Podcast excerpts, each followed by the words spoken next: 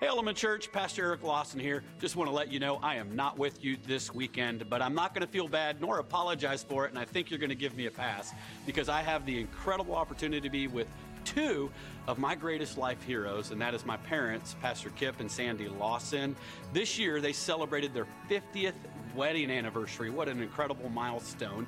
And what they wanted to do this year was to have all their kids and grandkids together with them on a special family vacation. And so that's what we're doing, celebrating these incredible people, Kip and Sandy Lawson, who have been on staff with us for almost 14 years now. So I also want to introduce to you a dear friend and special guest who was with us this weekend. I know you're going to love his message and just love who he is, and that is Pastor Aeneas Williams. Now, you might recognize his name from his 14 year career in the NFL. He started with the Arizona Cardinals and ended his career with the St. Louis Rams. An incredible athlete with some great accomplishments. He played in eight Pro Bowls and he was inducted into the NFL Hall of Fame. Truly an NFL legend after his career in the NFL, he felt called of God, him and his wife Tracy, to start a life giving church. They started in 2007 right in their living room.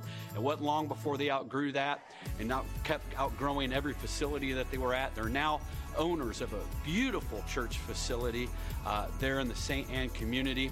Uh, the Spirit Church, where Pastor Tracy and Pastor Aeneas are leading, is a life giving church that's having an incredible impact in their community over the years, I've had the privilege of just becoming friends uh, with both of them, Christy and I, and we've just fallen in love with them and who they are as Christians, who they are as a husband and wife, who they are as pastors. And uh, I'm a better person because of our relationship with them. And I know you're going to be incredibly blessed by the message of Pastor Aeneas Williams. So, would you please, at all of our campuses, give a warm Element Church welcome to Pastor Aeneas Williams? Oh. What's up, Element? Oh, man. All right, I appreciate it, but can we do that for Jesus? Can we thank God for Jesus? Hallelujah. He's why we're all here. And uh, you may be seated, Element. I just want you to know I am, my wife and I, we're not strangers here. You've just ne- you've never met us maybe, but we're your cousins, all right? And I can tell you, Pastor Eric and Miss Christie, they've had a profound impact on our lives, and also not just our lives personally, but our entire ministry. And you all need to know, you probably know this already, is that you have an impact on a lot of ministries that glean from you guys. And your generosity, uh, the love that Pastor Eric and Miss Christie has shown Tracy and I to, I, at times I'll just text him and ask him if I could be a fly on the wall. And I'll just come here and just listen, sit in on some of the executive meetings. I've gotten to know Pastor Nathan and also Pastor Leo. And a lot of your team members have embraced a lot of our team members at the Spirit Church. So, on behalf of the Spirit Church, thank you so much. Now, I have something that I want to, uh, with Pastor Eric, he just finished a series, Overboard which I thought was awesome. And he talked about Jonah and talked about sometimes we create some situation in our lives. And then there was another You Ask For It series when he and Miss Christie just sat down and looked like did an interview and began to a- answer questions that some of us have. So I just want you to know I've been connecting with the ministry, so we're right on pace. But I have a question for you. In that Overboard's uh, Overboard series, he showed a picture. Does anybody remember this picture? I know it's small, you may not be able to see it, but this is a picture of him and Miss Christie. Looks so cute, right? And then he put a disclaimer out to you guys no screenshots, right? So if they're the pastors and they're like the parents of the church, can I get permission from the children to post this picture on my social media? I, come on, can I? Can I? All right, all right, perfect. So let's get started. And I have one topic I'm dealing with today. And I would like to be your, your worship or your choir director. I've, wor- I've directed a choir one time. And uh, it turned out phenomenally. I did at my former church on Father's Day when all the men sung. And they sound so bad, they didn't realize how bad of a director I was, all right? So at the end of this teaching, I would like to indelibly put an imprint on your heart. And it's, uh, it's a few words. And when you, I would like when you open the fr- refrigerator, you're going to hear this saying, all right? I like, and it, here's, here's the title today I am responsible. It's a big old, and boy, do we live in an irresponsible society sometimes. So here, you're my, you're my, my worship team, and I'm your director, all right? So here we go. Here we go. I am responsible. Boy, see how hard it is for some of us? Come on, ladies, hit your husband. It's hard for a man to, to admit he's wrong. Am I right, ladies? All right? So here we go. Let's all do this together. You ready? Go. I am responsible. Still, you're not into it yet, all right? I got to get deep in your heart. You're saying it from your mouth, but guess what? I need it to come out of your heart. Are you ready? So that was for the Father. Let's see if we can do it better for the Son. Are you ready? Go. I am responsible. All right, third time for the Holy Spirit. Come on, are you ready? I am responsible. So, in this series, I, I've been teaching a series back at home on manage your mind. And I really started out with this I am responsible because there's a guy on the screen and his name is Drake. And if you put that picture up there, Drake, Drake shows you. See, so 40 and over, you may not know who Drake is, all right? Generation Z and the millennials, they know who Drake is, all right? So Drake, look at Drake. Look at the top part of this. Look what he says taking responsibilities for my own actions. All right, millennials, Generation Z, teach your parents when they see when Drake is doing this, he's mean, I don't want to hear that. Everybody got it? So what he's saying is, I don't want to hear that. Take responsibility for my actions. I don't want to hear that. But look at the smile on his face when he says, blaming someone else for my life sucks. and look at the smile on his face. Because when you blame other people, it may make you smile for a while, but if you keep doing that, eventually you have a frown on your face. I'm thinking he probably made, he had a song, a famous song called In My Feelings. He probably produced that song when he was blaming people. Because when you accept responsibility, guess what it does? It may hurt at first, but later on it'll feel so much better. And so in this title, I am responsible. Shout it out louder for me. I am what? Responsible. Aeneas, why are you constantly have us saying the same thing over? Because repetition is the mother of learning. So let's, my first big point is, first big point, are you ready? The blame game. The blame game. Don't we? I surveyed, I, I surveyed Warrenton, all the, all the ladies, all the wives out in Warrenton, I know you guys are listening. I did a survey, you guys didn't know about it. And then St. Charles location, I also did a survey with you guys, and I asked some questions to wives, spouses, and children. What would you like your spouse or what would you like your child to take responsibility for? And here's what I got. I'm just joking about the survey. I just wanted to put it out there, right? How about this? Men, if you have a wife, you know this. You go to the drive through window and do you want anything, honey? I don't want anything. So you order fries. You, the guy, you order your own fries, right? She's already told you she doesn't want anything. Am I right, guys?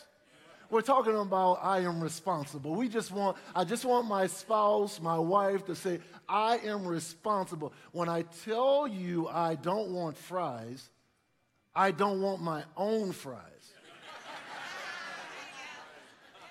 Come on. Come on. Look at your wife right now and just say, sweetie, you're responsible for that, right? You're responsible, right? All right. So guess what? All I want my wife to do is to own it and just say, no, I don't want my own because I thought I would be slick. Because when you first get married, you don't know these things, right? I don't know why our parents didn't tell us these things to like warn us early on. So when you're a novice at this and you just get married, you think when she says, No, I don't want any fries, she means it. So you naive and I'm naive, we just order our own fries.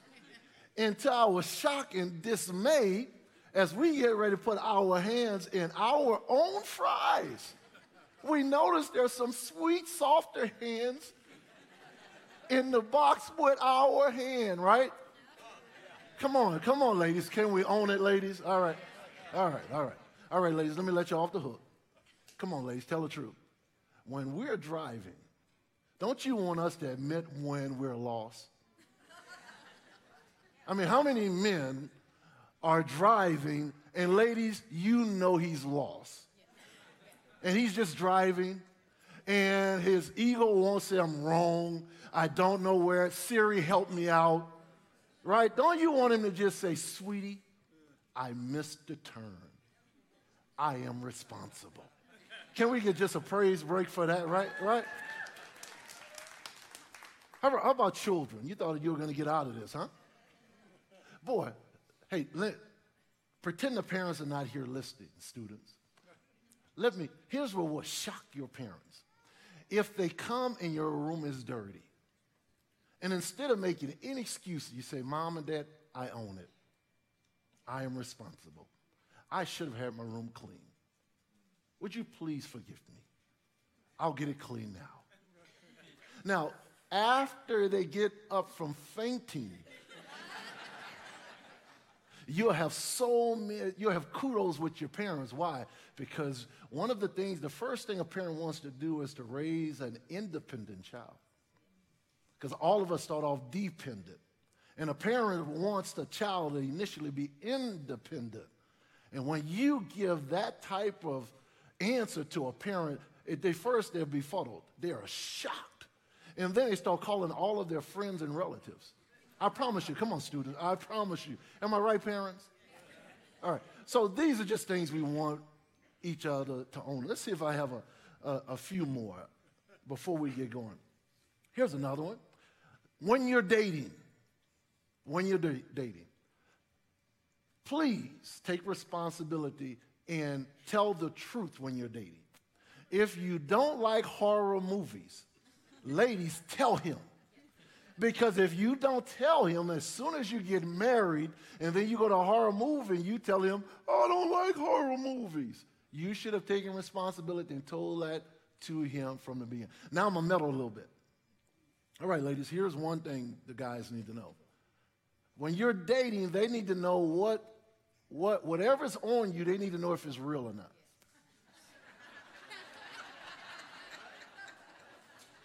I know somebody, what is he talking about? Like, if it's not your hair, just let us know.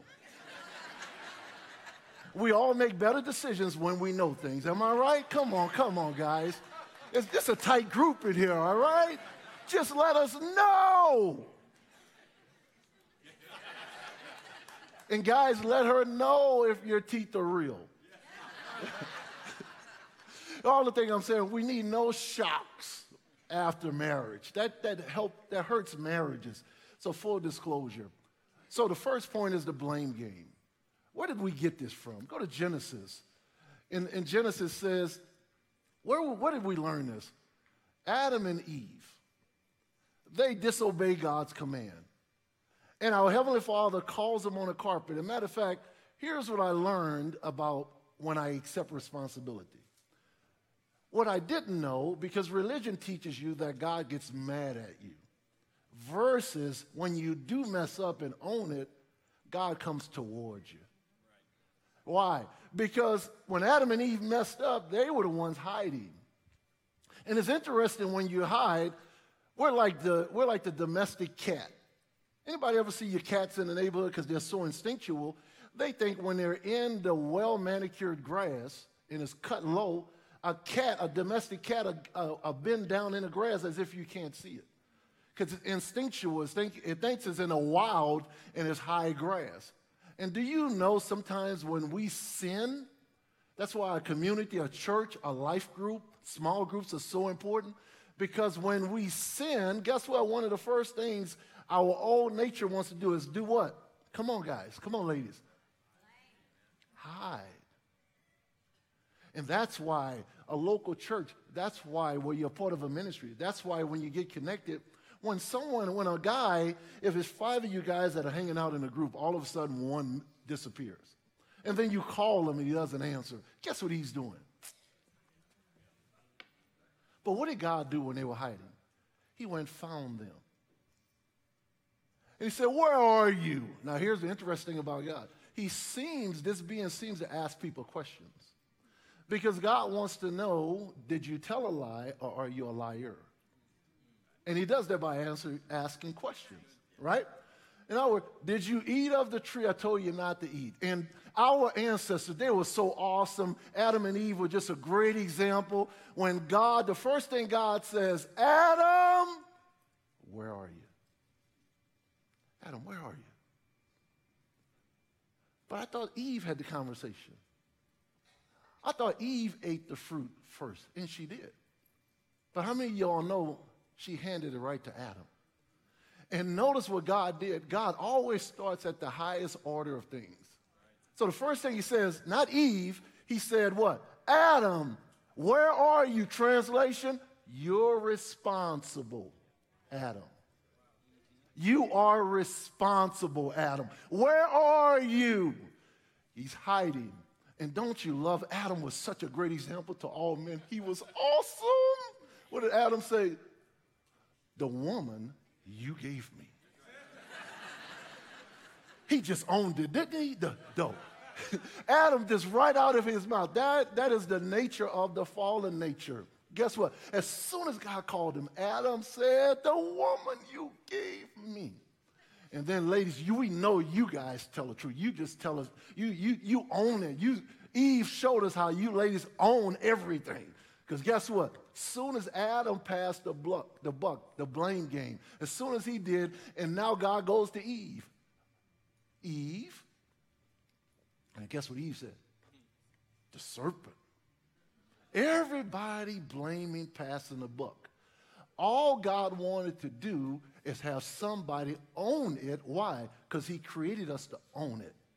Because God, there was a discussion in heaven before He made human beings. And look what God, there was some kind of discussion where this is a great leadership point. It is a great uh, leadership point as relates to a CEO of a company, or a CEO of a house, or a, a, a mother, or whatever you do in leadership. Evidently, God does not like to make decisions in a vacuum. So he had a discussion.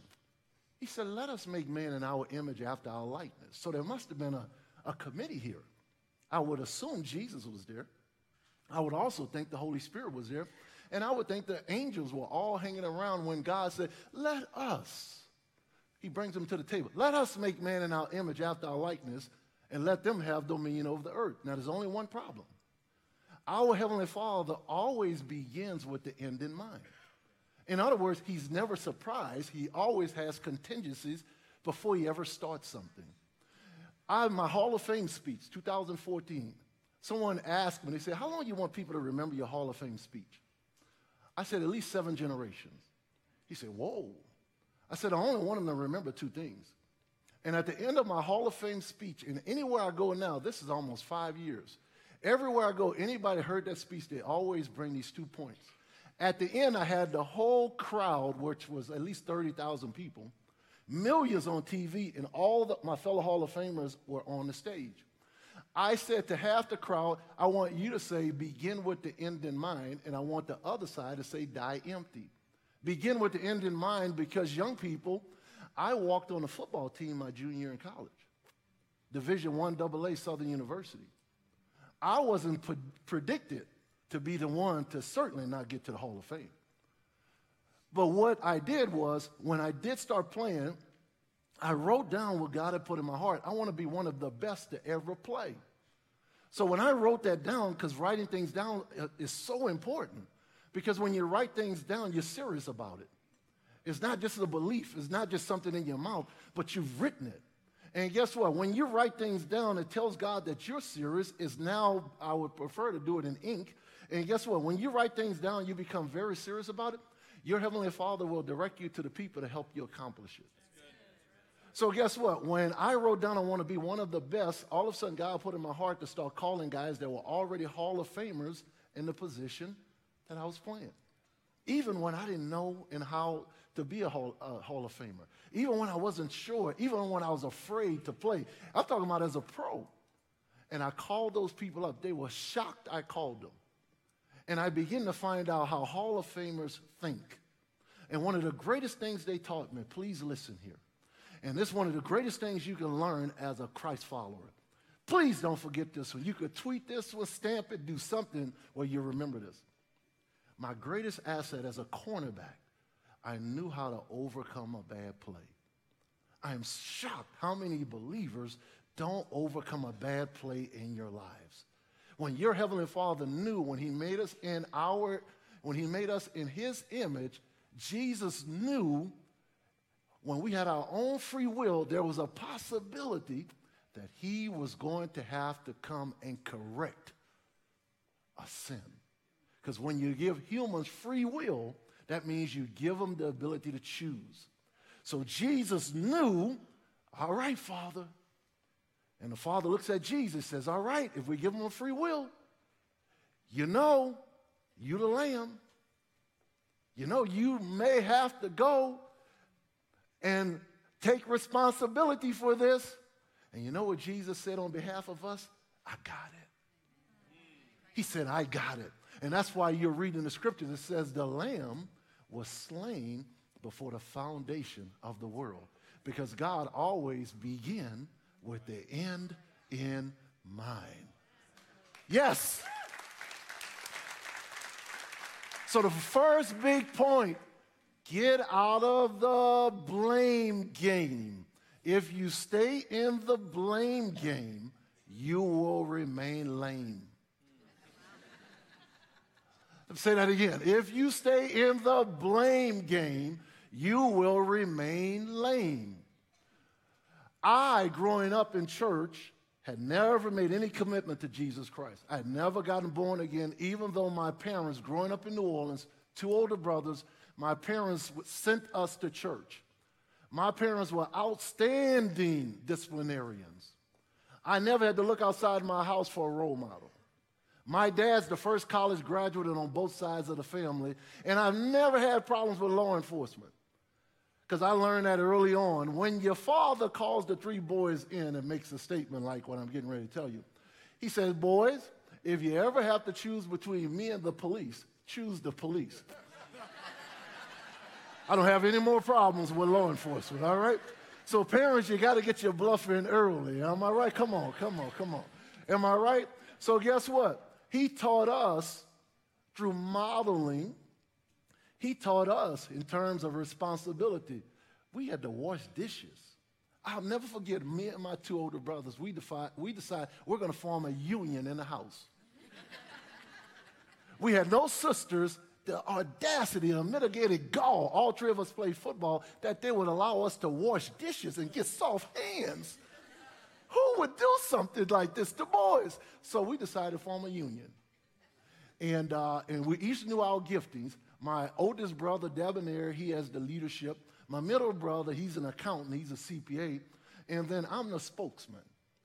So we got together and we said, hey, we need to do something about this. We need to go form a union and tell our parents either we get a dishwasher or we're boycotting.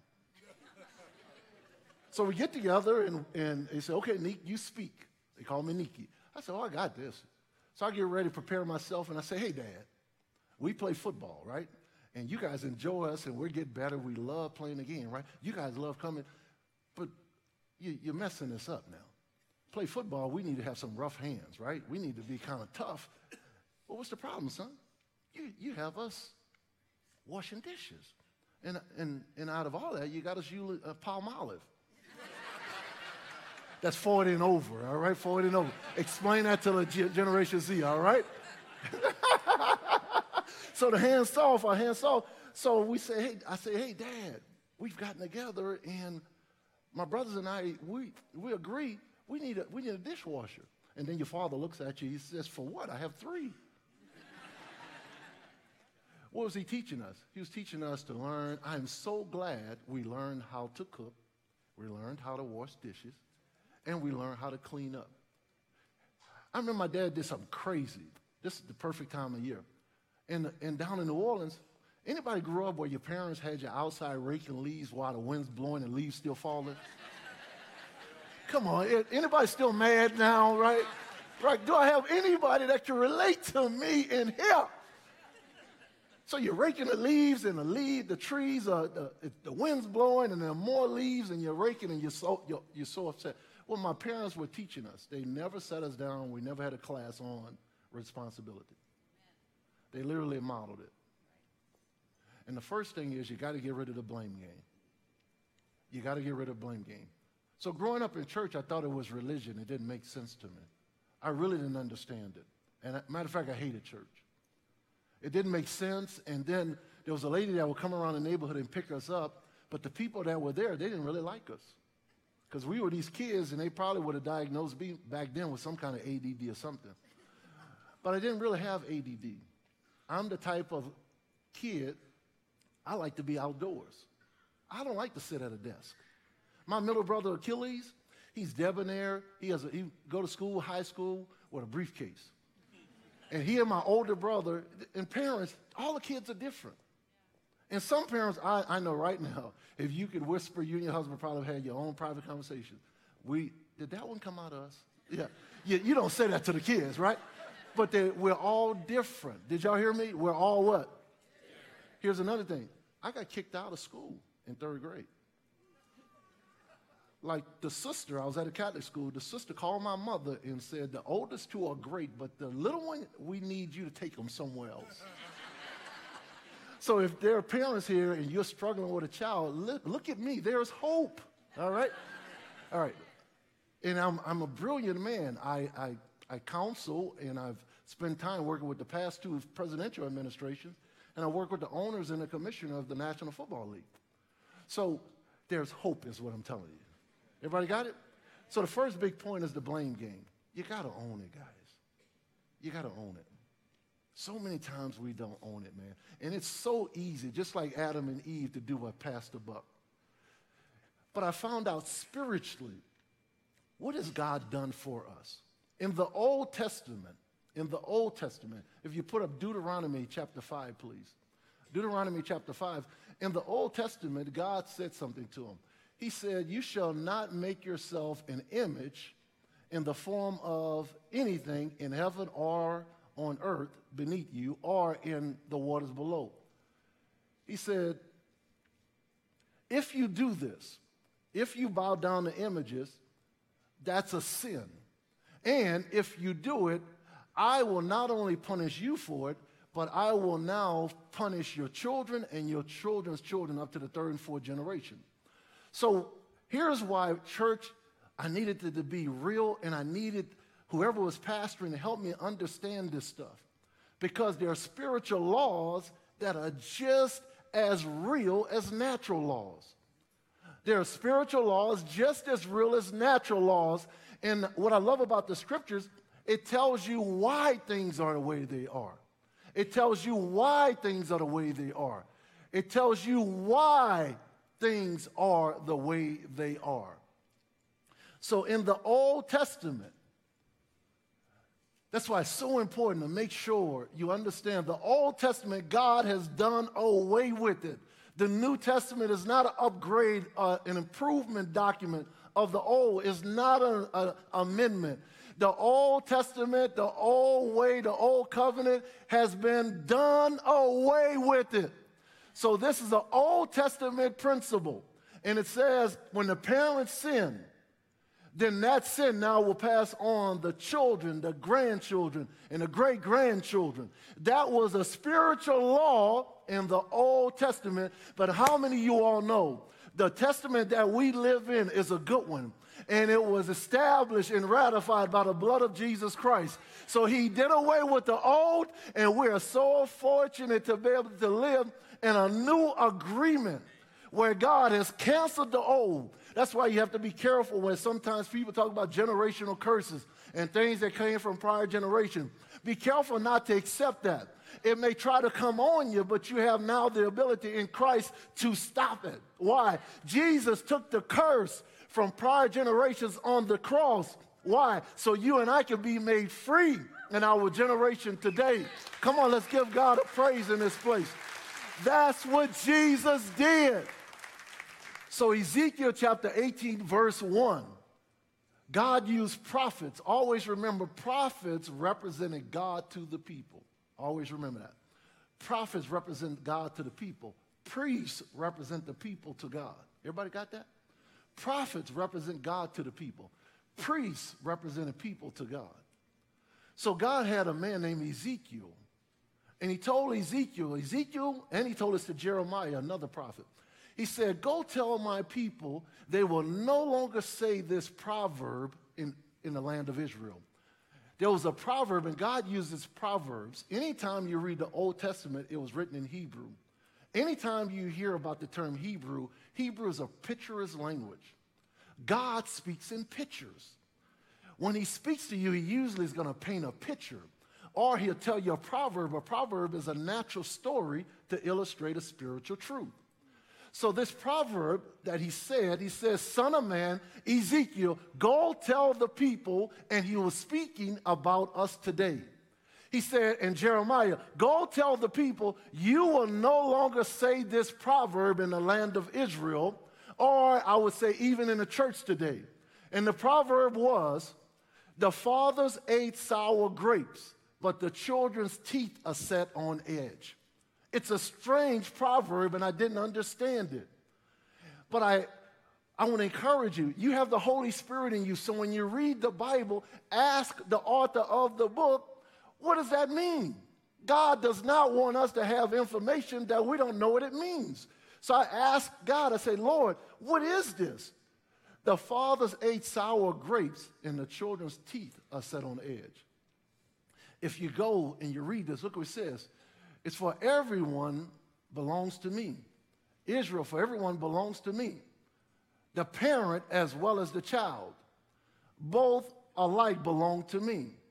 The one who sins is the one who will die.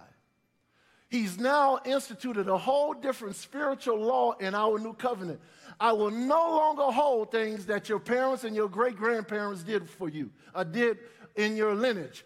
It will no longer stay on you. You now can say, I am responsible. If grandmother was broke, grandfather was broke, great grandfather was broke, you now can say, I refuse to live a life of no resources in my family. Why? Because in Christ, that curse of poverty has been broken.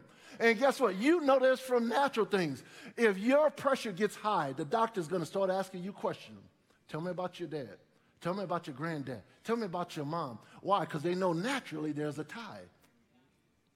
But here's a, a, a, wise doctor tell you you may not have blood pressure, but if your mama had it, your daddy had it, your grandparents had it, you may not have it now. I just see in your annual checkup your pressure is going up. You need to make some adjustments now so why? You don't experience high blood pressure. Do you know same way spiritually? Now that the cross has freed you, there's still some things you need to notice in your lineage that you might need to stay away from. For example, if alcoholism is in your lineage, grandfather, great grandfather, and your father, and now you're born again, you have to be careful going messing with alcohol. Why? Another believer may be able to drink alcohol because that's not coming from their lineage. You know your lineage, so you may have to stay away from it. That's why Paul said, Be careful. Don't use your love to cause another person to stumble. In other words, be careful. Paul says, If eating meat offends you, he said, I'll never eat meat again around you because his love for you superseded his freedom in Christ. That's why we have to be careful, believers. You don't know someone's background, you don't know what God has delivered them from. So you have to be careful going back and indulging old things you used to do. Why? Because you've been set free. So now, just as you would, you, you cut out the salt or you'll stop eating all these fast foods when the doctor tells you. Why? Because you have the propensity toward it. But guess what? In Christ, you're already delivered. I'm set free. But guess what? I'm not going to put myself in position to be reoccurring in bondage again from what Jesus has delivered me from. Why? Because the first thing I'm going to do, I'm not making excuses anymore. God has told me through the prophet Ezekiel, through the prophet Jeremiah, guess what? He set me free. Prior sins of my ancestors will no longer come on me. The first thing you got to do is receive that with the words of your mouth. Lord, thank you for delivering me from any negative thing that was trying to come on my life from prior generations. First thing, you got to agree with God with the words of your mouth. Somebody shout out, I'm free. I'm free. No, you didn't say, I'm what? Free. I'm free. I'm free. Who the Son has set free is what? Free indeed. So, what's the next big point of all of this? Once I stop blaming, I have to own it. You own it. Sometimes we don't own it. When the great players, the great thing about the New England Patriots. Any Patriot fans are here? All right. All right, let's have an altar call real quick. We're all the Cowboy fans? All the Cowboy fans come down. Let's pray for them. Let's, let's get them delivered of delusion, all right? All right? All right. Just joking, just joking. There's always some in the group. Now, I have on a pair of tennis shoes. These tennis shoes actually are from the New England Patriots. And one of the things Bill Belichick always makes sure happens on that team. He doesn't care what anybody else does, make sure you do your job. All of us always looking at someone else. Do your job. Do your job. Do you know most time, rarely do people from losing teams get voted on a, in, into the Hall of Fame? It's rare. Because a lot of times, when teams are losing, players allow themselves to become losers. Too many of us, you're a believer now. You've been, God sends you maybe, maybe into a negative environment, and guess what? You don't have to become negative. You can literally be the positive in that negative environment if you just do your job. Boy, how wonderful it'd be when a cop pull you over and you just say, you know what? I was speeding. Thank you, sir, for the ticket. I will slow down. He, when he finished getting up from fainting, he may not even give you a ticket. Why? Because you just owned it. Am I right? Why? Something happens when you own it. The first king, Saul, first king of Israel, he gets fired. And he appears to have done far worse than, I'm sorry, David appears, the second king, appears to have done far worse than Saul. Saul, two times, did not do what God told him. The second time, the prophet told him, You go into this, this city and you kill it, wipe out everybody. No excuses, this is God's command. Well, when the prophet calls him on it, he decides to try to be political instead of just owning it, instead of just doing his job. So many of us, what, what happens if you, when the cop pulls you over for speeding, and then you make a, a, you have a statement like this, instead of just owning it, you say, well, everybody else was speeding. How do you think that dog would hunt? No. You, you got caught.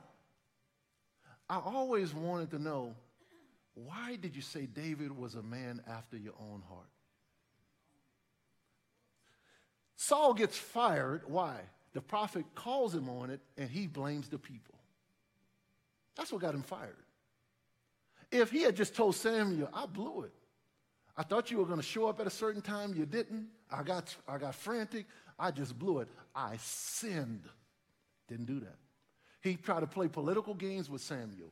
Instead of saying, I did it, I was wrong, and owning it, he just say, say, Samuel, I know I messed up, but look, I want to look good in front of people. So I'm going to go walk out before the people on the balcony. I need you to walk with me so they'll think I'm with you. He wanted to play political games with him. He gets fired. David does something I think is far worse. David takes a man's wife, get her pregnant, knock her up, as the people say.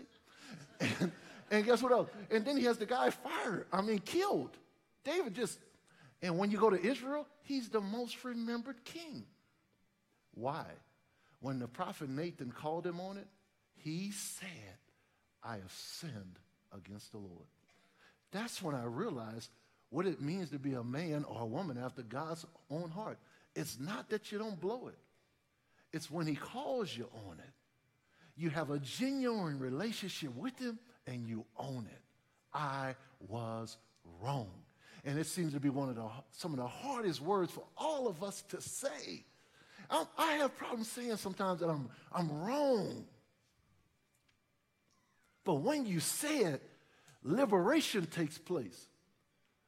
If you could put that, that quote that I had on there, up there, because so many times once you see what God has done with, there it is right there.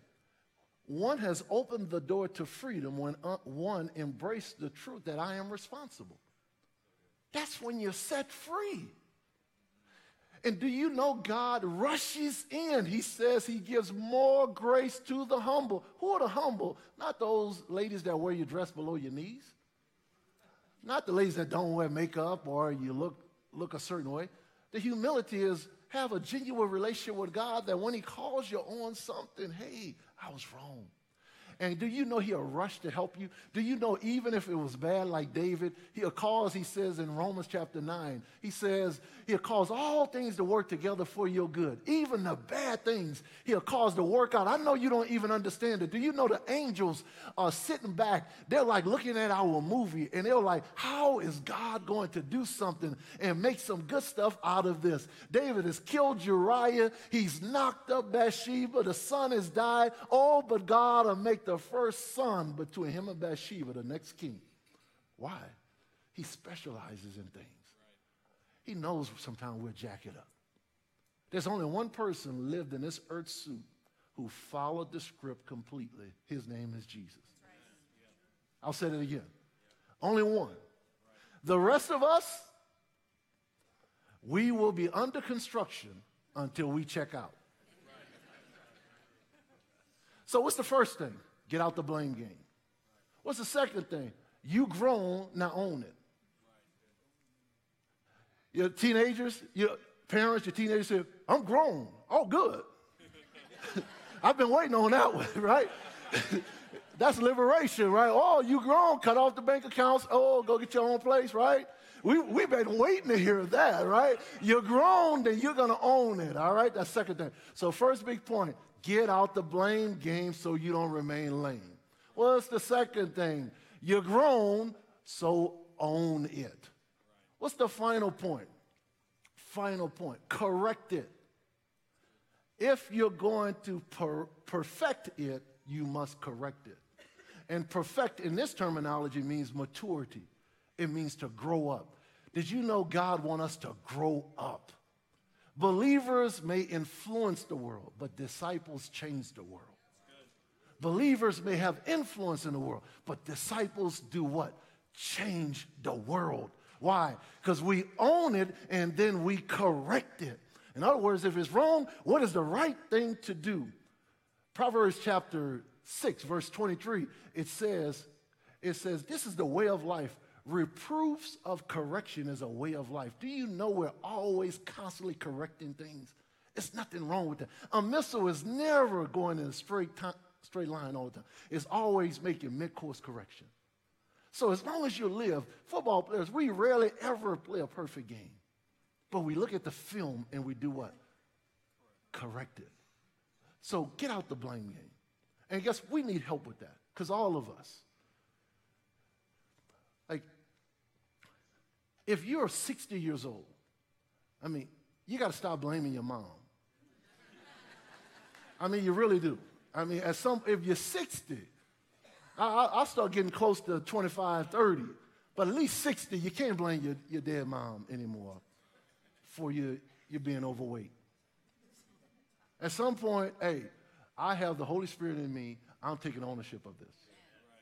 And I'm telling you, you'll free yourself. Why? God's Spirit does something when, you when you know, I may not be where I want to be yet, but I'm not a delusional as to where I am. And I can own it and no longer. Your first marriage, stop blaming that last spouse. I'm telling you, stop blaming that last spouse because you end up lame with the new one. Why? What could you learn from it? What could you learn from the last relationship? You want to deal with that before you go into a new one. Why? No more blame. There's some things I want to learn, and I learned from that. God takes those old experiences so we can learn from them. Am I right, guys? So get out the blame game. What's the second thing? What's the second thing, right? Own it. Own it. What if we create a culture of owning it? But don't do it where, no, you need to own it. You heard what that pastor said. That's not how you do it, all right? do like God, ask questions. Did you own that? Sometimes, ladies, just ask a question and walk. Did you own that just now? And just walk off, ladies. Just drop the mic on him. And when you don't say anything, he's going to expect you to come back and say a whole lot more. But you don't realize sometimes with men, when you just give us a question and drop it with us, it stays with us when you go on to sleep. And God begins to work in us to get that out of us. Right? So what's the third thing? Perfected by what? Corrected. The scriptures tell us how to correct something. Here's the final thing I say to you. There was a guy in John chapter 9. And it was a, a man that was born blind.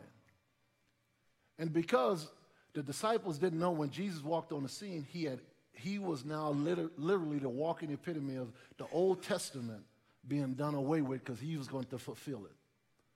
So this guy was born blind. So the first question, because of Deuteronomy 5, the, the guy was born blind. So the first thing the disciples asked Jesus, who sinned? This man or his parents that he was born blind? It was a good question based on what they knew from the Old Testament. And Jesus said, neither. But he didn't say no one. He only answered their question. A curse causes neg- negative consequences do- does not come without an action. He didn't say no one sinned. He said this man didn't sin nor his parents. And then he wanted their focus off of Old Testament and he wanted his folk, their focus on him. He says, neither this man sinned nor his parents, but, but the works of God can be demonstrated. And the works of God is God's compassion through Christ to come bring compassion and love to help us alleviate the consequences and sufferings that came from our sins. That's what Jesus was here and is here to do. He's God's compassion demonstrated to us. That instead of trying to figure out what caused this, I am the root cause to kill all the causes. Adam's sin eventually caused the blindness, but I am the one, Jesus, that gives what? Sight.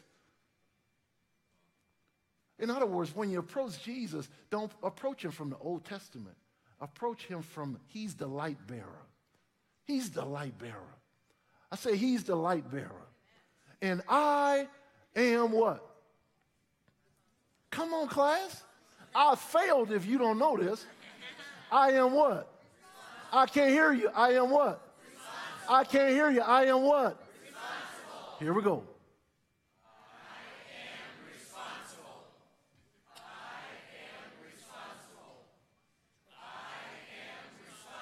Okay, say it from your gut.